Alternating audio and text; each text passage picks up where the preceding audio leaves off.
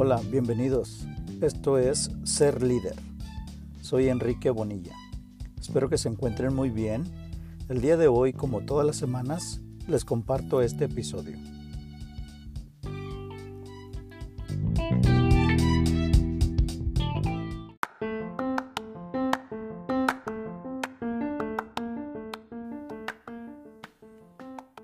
En el mundo moderno, todas las organizaciones requieren personal y líderes bien capacitados para lograr sus objetivos institucionales.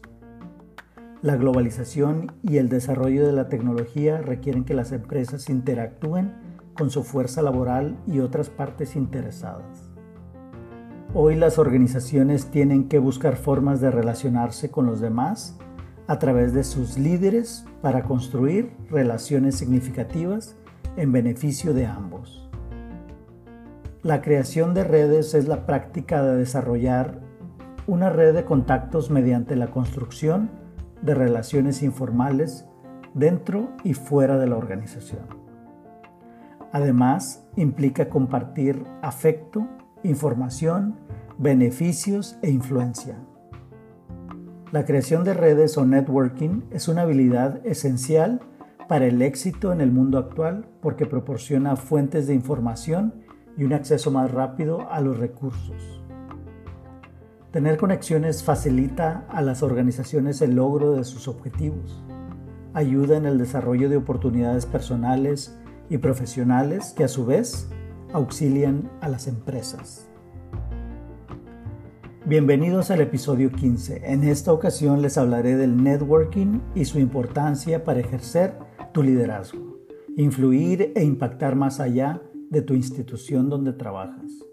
Independientemente del área en la que te desempeñes, el networking es una habilidad que te ayudará a crecer tu marca personal. La creación de redes personales es una actividad que ayuda a crear y mantener relaciones con otros colegas, asociaciones y organizaciones para beneficiarse mutuamente. Pero para que esto ocurra es importante que las personas sean conscientes de sus valores, personalidad, intereses y fortalezas. Para crear su marca personal, el individuo primero tiene que autodescubrirse y reflexionar sobre sus atributos personales, creencias, valores y experiencias para luego evaluar y desarrollar su marca. La marca personal es la percepción que tiene el público de la personalidad o habilidades de alguien. Por tanto, el desarrollo de la marca personal tiene que dirigirse a un público específico con el mensaje correcto. Por otro lado, la marca personal necesita ser reconocible para los demás y congruente entre palabras, acciones y reputación. Los elementos de la marca, distintos a los mencionados anteriormente, son que tiene que seguir el perfil profesional de la industria o la carrera en la que trabajas o planeas trabajar. Por ejemplo, la imagen a proyectar debe de ser adecuada a la profesión. También debe de haber consistencia de la marca entre cuentas y perfiles en línea. Es importante gestionar el mismo perfil para garantizar una presencia online profesional. La marca de una persona es su comportamiento real o reputación. Por lo tanto, es imperativo planificar cuidadosamente la imagen que desea proyectar ante los demás. La creación de una marca personal debe de ser un proceso intencional para promocionarse creando un perfil positivo. El desarrollo del plan de networking sería intencional para respaldarse a uno mismo dentro y fuera de la organización. Además, el individuo debe de contemplar cómo su plan ayudaría a la organización en la que trabaja. La imagen personal debe de ser congruente con la marca organizacional y sus valores. El plan de networking personal consideraría presencia física y online mediante el uso de la tecnología, siempre acorde a la imagen que se quiere proyectar. El plan de networking es un proceso que establece objetivos claros y estratégicos, tomando como punto central la marca personal. Una vez que la persona ha definido su marca, requiere mantener que el mensaje a proyectar es el de un individuo exitoso, ingenioso y bien conectado dentro y fuera de la empresa. Al igual que a nivel personal y en el mundo de los negocios, las instituciones de educación superior pueden y se benefician de la creación de redes. Las universidades también son entidades sociales que requieren de la ayuda de otros para cumplir sus fines. Es fundamental que los líderes educativos, los docentes en particular, tengan las habilidades o comportamientos para construir relaciones efectivas con otras universidades, institutos, agencias, asociaciones o educadores para alcanzar las metas.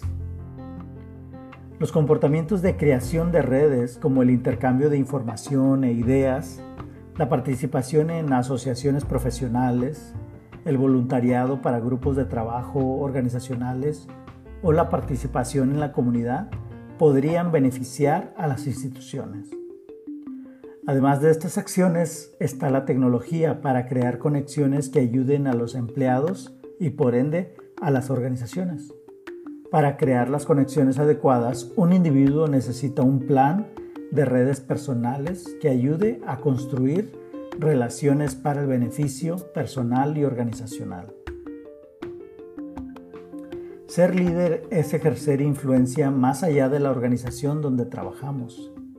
Las siguientes son algunas recomendaciones que pudieras tomar en cuenta. Es importante recordar que una red es un conjunto de relaciones con personas dentro y fuera de tu organización de la que dependes para trabajar y lograr objetivos. En esta red lo que se pretende es compartir información, colaborar y resolver problemas.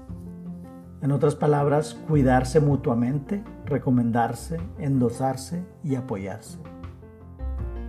Los líderes utilizan las conexiones para resolver problemas y crear oportunidades. A través del networking puedes tener acceso a personas, información y recursos. Para lograrlo se recomienda ser auténtico, mantener un objetivo real y construir relaciones proveer apoyo y cumplir con las metas en beneficio de la organización. La reciprocidad es necesaria para crear y mantener la red de colaboración. Cuidar la reputación que se tiene para crear confianza, alianzas y utilizar la posición para conectar. De igual manera, comunicarse efectivamente ayuda a construir conciencia de las necesidades y activos. Es decir, dar a conocer cómo te pueden ayudar y cómo tú puedes ser de utilidad a los demás. También la capacidad de negociar es clave para ejercer tu liderazgo. Finalmente, se recomienda tener la capacidad para gestionar conflictos. Algunas estrategias para desarrollar un networking efectivo es aprender de los demás, invitar a otros a participar y conocer lo que haces y tus proyectos de igual forma, también se sugiere unirse a grupos o comités que estén fuera de tu área o conocimiento. Otra estrategia pertinente es solicitar retroalimentación honesta sobre cómo realizas ciertas cosas.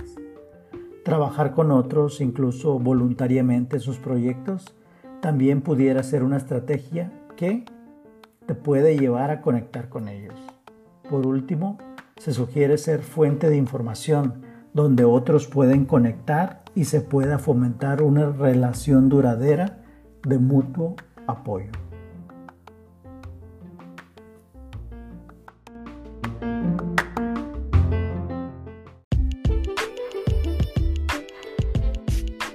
Muchísimas gracias. Esto fue Ser Líder.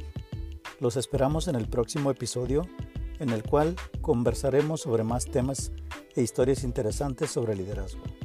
Soy Enrique Bonilla. Hasta la próxima.